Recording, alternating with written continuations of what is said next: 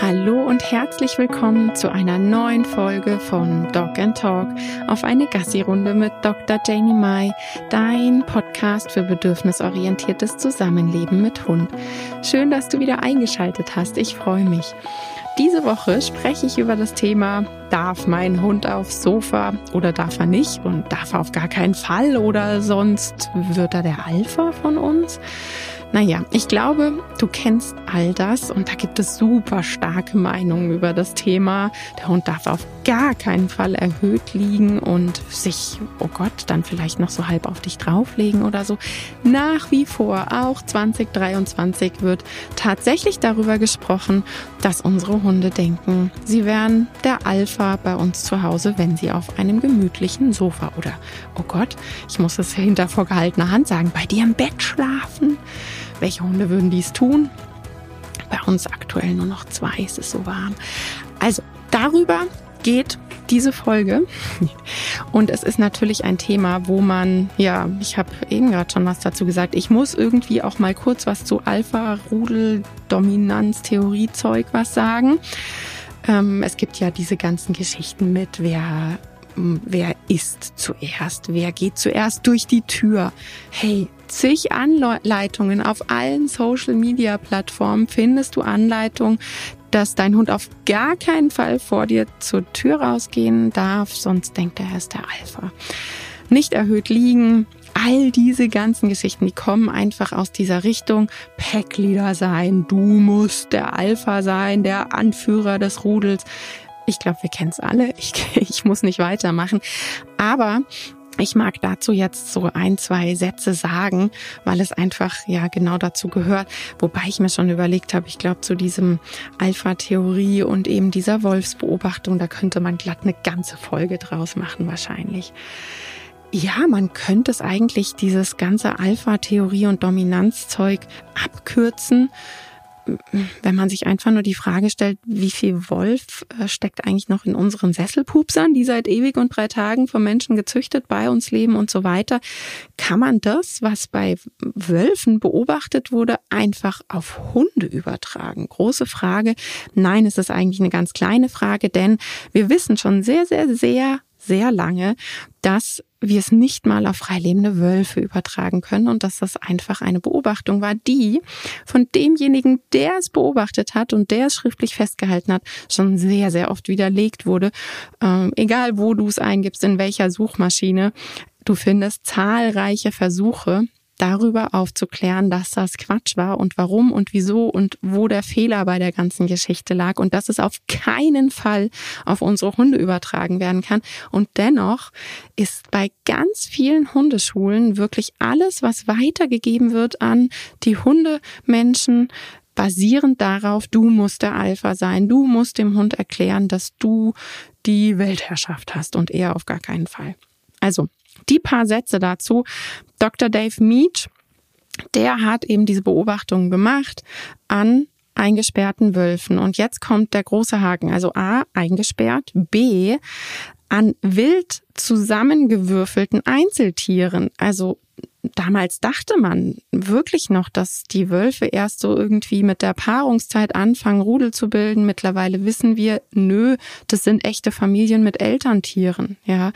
Und so ein Wolfsrudel, was draußen lebt, ist eine Familie, ein Familienverbund. Und das ist einfach nicht zu vergleichen mit, ich schnapp mir hier mal einen Wolf und dort mal einen Wolf und dann packe ich die irgendwie mit äh, Zäunen drumrum zusammen und dann mache ich daraus dann Ergebnisse, die ich auf Wölfe übertrage, so grundsätzlich. Also super enger Raum, absolut kein natürliches Lebens, äh, eine natürliche Lebensumgebung.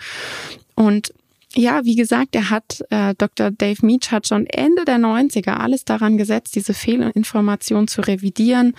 Ja, hm, er hat es sehr, sehr redlich probiert, aber er kommt irgendwie dagegen nicht so wirklich an. Es wird immer noch davon gesprochen, dass es sogar eben bei unseren Hunden, weil das Ganze wurde auf unsere Hunde übertragen, dass es eben diese Alpha, Beta, Gamma-Bildung gibt mit Chef, ein bisschen Chef, gar kein Chef. Und ähm, ja, es ging nicht mal um unsere Hunde dabei, das ist das Erste. Und nochmal, diese Dominanztheorie, die hat wirklich keinen Bestand mehr. Also das ist zigfach widerlegt und ähm, ja, diese Beobachtungen, die können einfach nicht übertragen werden. Genauso wenig wie Beobachtungen zum Beispiel in so krass überfüllten Auslandssheltern. Ich glaube, du hast ein Bild vor Augen, wenn ich das sage. Ähm, ja, du kennst sie von überall, gerade aktuell auch aus der Ukraine und so weiter. Die Shelter, die überlaufen, wo die Hunde sich quasi dauernd auf die Pfoten latschen, aufeinander latschen, es ständig irgendwelche Kämpfe gibt. Das sind Beobachtungen, die wirklich in die Irre führen, wenn man sie einfach stupide auf unsere Sesselpupser übertragen würde, die eben draußen mal auf einer Hundewiese oder beim Spazierengehen irgendwo auf dem Feld einen anderen Hund treffen ähm, ja, oder auch zusammen zu Hause mit einem anderen Hund leben, wo dann aber wir Menschen, wir Erwachsenen wirklich eine Elternrolle übernehmen und lenken, leiten, führen, helfen und behilflich sind, dass eben Auseinandersetzungen und Probleme gesittet ablaufen, sage ich jetzt mal, unter gewissen Regeln mit unserer Hilfe. Das heißt, so eine Shelter-Situation ist nicht übertragbar. Auch hier gibt es immer mal wieder so irreführende Informationen, die dann ja, einfach in die Welt gesetzt werden und dann werden sie übertragen auf unsere Sesselpupser und das geht so nicht. Es ist einfach so ein riesiges Problem, denke ich, einfach Situation A auf Situation B zu übertragen.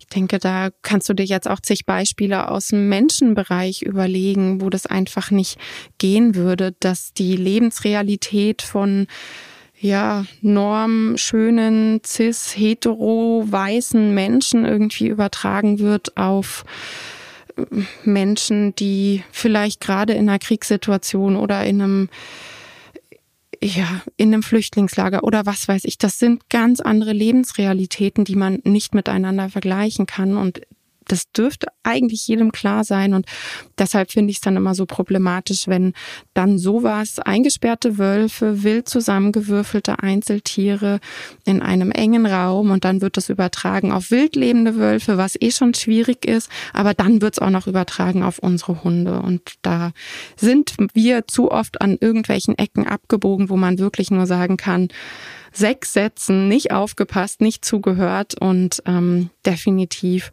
nichts in die Welt gesetzt, was Richtigkeit hat. Ganz, ganz wichtig. Also natürlich gibt es Dominanz. Ja, ähm, überlege einfach mal, was du machst, wenn jemand so im Vorbeigehen dein Handy vom Tisch nimmt. Fremde Person am besten noch. Ich bin ein Ressourcenschwein, was mein Handy anbelangt, sage ich ganz klar. Ich glaube aber wir in der heutigen Zeit alle und mein Handy ist ja auch mein absolutes Arbeitsmittel ich bin ein Ressourcenschwein und habe da auch Panik, weil natürlich ist das auch schon mal passiert, dass so mit einem Klick dann was gelöscht wurde. Was ja zum Glück nicht gleich die Katastrophe bedeutet, aber ich glaube, du weißt genau, was ich meine. Also so situative Dominanz auf Wichtigkeiten bezogen, so nenne ich es immer, so kann man sich ganz gut vorstellen die gibt es natürlich überall. Ja, und gerade wir Menschen sind wunderbare Beispiele für Ressourcenschweine.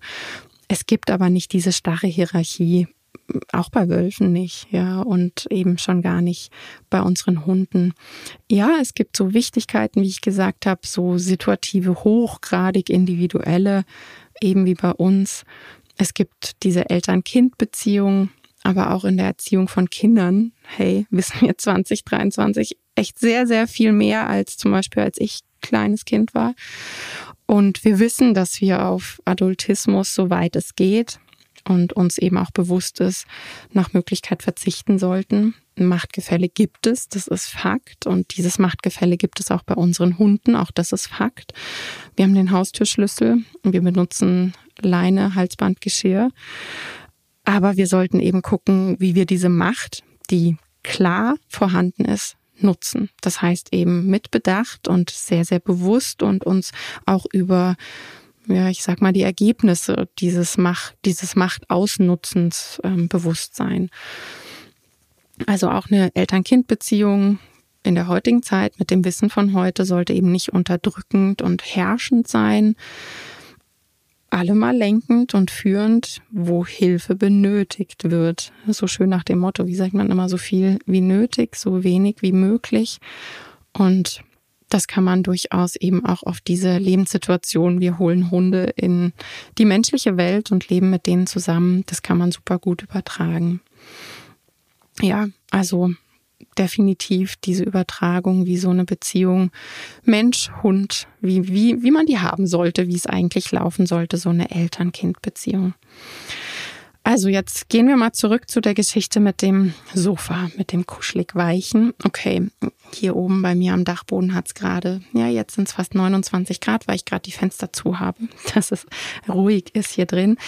Jetzt gerade ist Sofa liegen und Wärme suchen nicht so angesagt, gebe ich offen zu, aber es kommen ja auch wieder andere Zeiten und du weißt mit Sicherheit, was ich meine und hey, also gerade im Winter, wenn ich so von einem Spaziergang draußen komme, stell dir vor, drei Grad Schnee, Regen, eiskalte Finger und dann mummelt man sich so auf das Sofa mit Decke drüber.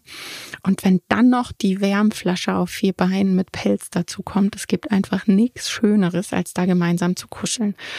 Und da wären wir doch eben dabei, dass es bei der Bindung hilft. Ja, das wissen wir. Bonding, Körperkontakt, generell der Kontakt ist ein ganz, ganz wichtiger Baustein von der Bindung. Und da sollten wir uns eben auch schon mal anschauen, was für Bedürfnisse werden dann erfüllt, wenn der Hund das macht. Also schauen wir uns doch mal so ganz blank die Bedürfnisse an. Der kommt da dann aufs kuschelige Sofa. Dem war draußen vielleicht auch kühl. Und wie gesagt, es ist kuschelig. Es ist Kontakt halt zu einer super wichtigen Bindungsperson.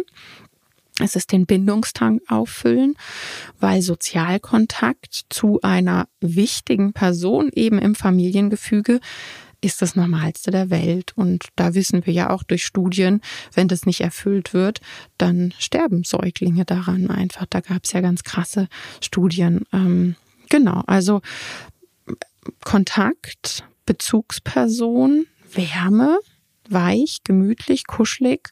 Das sind auf jeden Fall einige Bedürfnisse. Und dass man gerade, wenn einem kühl ist, auch irgendwie auf was weichem, kuscheligem, warmen besser schläft, also wenn wir da dann blank so bei Tiefschlafgeschichten und so weiter sind, natürlich schläft man da besser, als wenn man auf einen nackigen Fliesen oder vielleicht auf dem Hundekissen auf dem Boden. Und da kann ich wirklich nur sagen, guck einfach mal auf den Boden, da herrscht immer, gerade so im Winter, irgendwo Zugluft, ja, egal wie man aufpasst. Außer der Hund flackt auf der Decke vom Kachelofen, das ist wieder was anderes. Da weiß ich, suchen auch einige genau diesen Fleck, wo die Menschen dann schon sagen, wo boah, der verbrennt gleich, so warm ist es, auf der ähm, ja, Kachelofenscheibe sozusagen liegen. Ja, wirklich genau nach dem Bedürfnis schauen. Guck dir deinen Hund an und ich bin mir sowas von tausendprozentig sicher, dass das Bedürfnis Weltherrschaft erlangen dir zeigen, dass er Macht hat und er der Alpha ist, findet nirgendwo in einem Hundekopf statt, sondern nur in einem Menschenkopf. Und na klar, wenn du eben sagst, ich möchte das nicht, weil ich mich dann nicht wohlfühle, da sind überall Haare, äh, whatever. Jeder Grund, den du so persönlich für dich als wichtig erachtest, den schätze ich und den, den finde ich völlig in Ordnung. Aber wenn aus dir rauskommt, das macht Mann nicht, dann ist immer die Frage, wer ist der Mann? Also wer ist Mann? Wer hat dir gesagt, wer hat dir diesen, diesen Satz ins Ohr gesetzt, man darf das nicht, der Hund darf das nicht. Und da ist ja oft so eine Unsicherheit.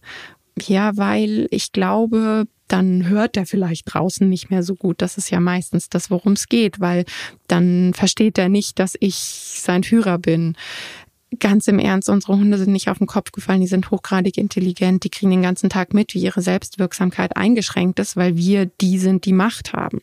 Ähm, die würden ohne uns verhungern, wenn wir ihnen nicht das Futter am Tag geben würden.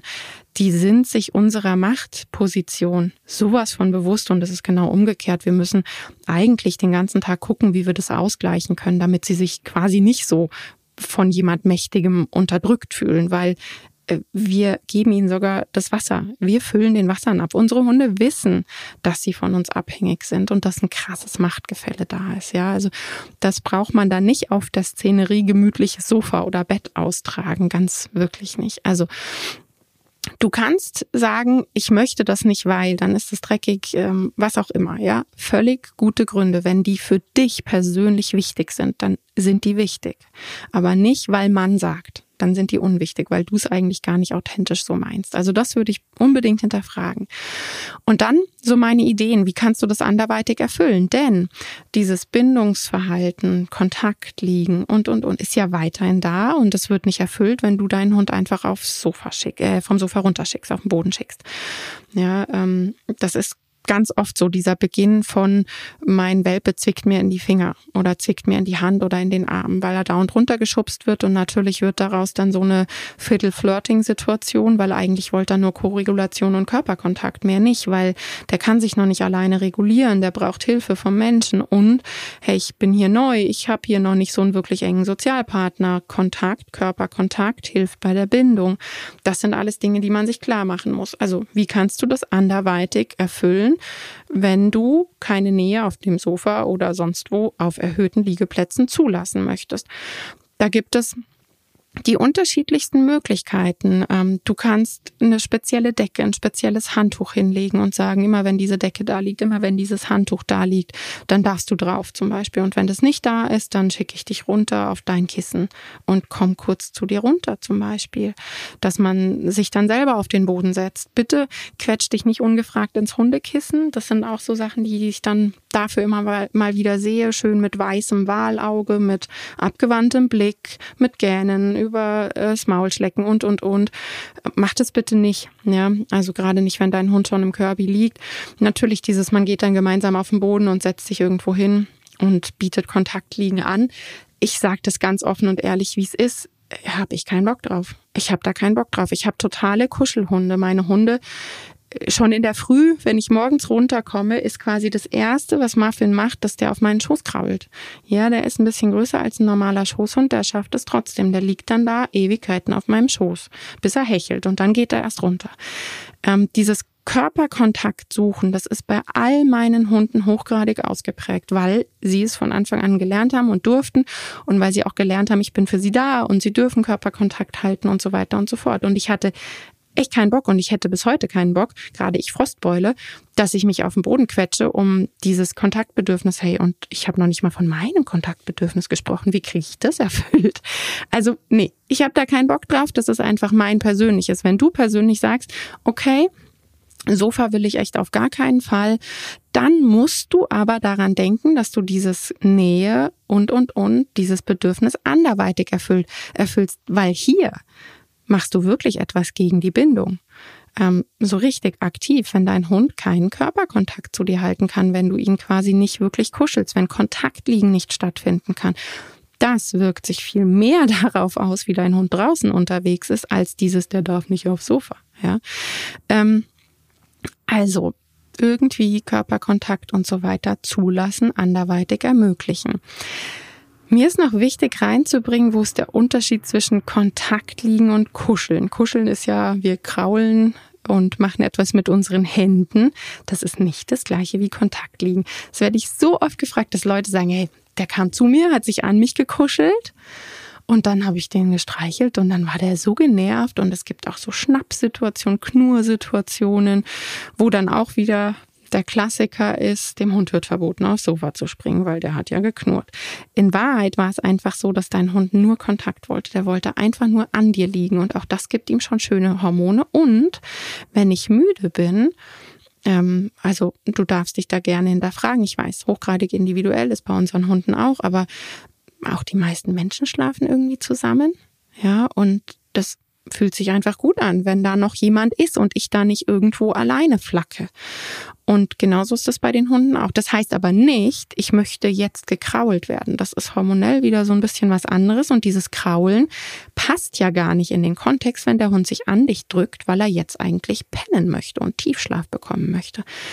Hier der Tipp, kündige Kuscheln, hinfassen immer an und sei es nur ein Anfassen, dann kannst du deinen Hund lesen, wenn dann so ein Blick kommt, ja, Kopf wieder wegdrehen oder Wahlauge oder gähnen oder vielleicht sogar direkt aufstehen und gehen, so, äh, nee, echt nicht. Dann hast du die Antwort bekommen. Ansonsten bitte fein die Körpersprache deines Hundes lesen. Es gibt so einen, ähm, so einen Trick, der kommt äh, aus, aus Amerika, wenn es darum geht, wie kann ich kleinen Kindern beibringen, mit Hunden gut umzugehen. Und das ist dieses äh, Pet Pet Pause, also PPP. Streicheln, streicheln, Pause. Und dann abwarten, was dein Hund sagt, weil du sehr, sehr schnell Feedback bekommst. Mach weiter. Entweder so mit der Schnauze anstoßen oder der Blick. Ne? Also bei meinen ist das ganz oft der Muffin, der hebt dann sofort den Kopf so, ey, was soll das? Mach weiter. Der Kenny ist super deutlich, der krallt sich richtig die Hand und zieht die wieder zu sich.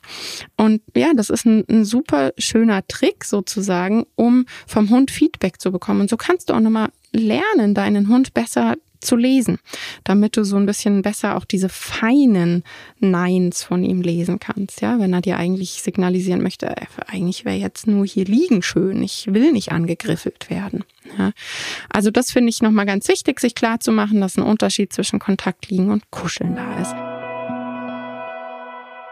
Decke oder Handtuch als klare Kommunikation. Das habe ich schon angeritzt. Das kann wirklich eine ganz, ganz tolle Sache sein, wenn man eben sagt, hey, mir ist wichtig, dass das Sofa nicht dreckig wird, wenn ich die weiß ich nicht, Tagesdecke oder das und das große Handtuch drüber leg. Nimm da irgendwas, was der Hund deutlich unterscheiden kann. Nicht irgendwie das eine ist hellblau, das andere mittelblau nimm da deutliche Unterschiede, dass da ein Kon Kontrast ist. Keine Ahnung, wenn du ein schwarzes Sofa hast, äh, leg was Helles dahin, dass wirklich da ein deutlicher Kontrast ist, ähm, dass dein Hund erkennt, jetzt ist die Decke da. Und dann lädst du ihn ein und wenn die Decke nicht da ist, dann bittest du ihn runter und hockst dich zu ihm und bietest ihm dort eben das, die Bedürfniserfüllung nach Kontakt, Körperkontakt, Nähe zum Sozialpartner an.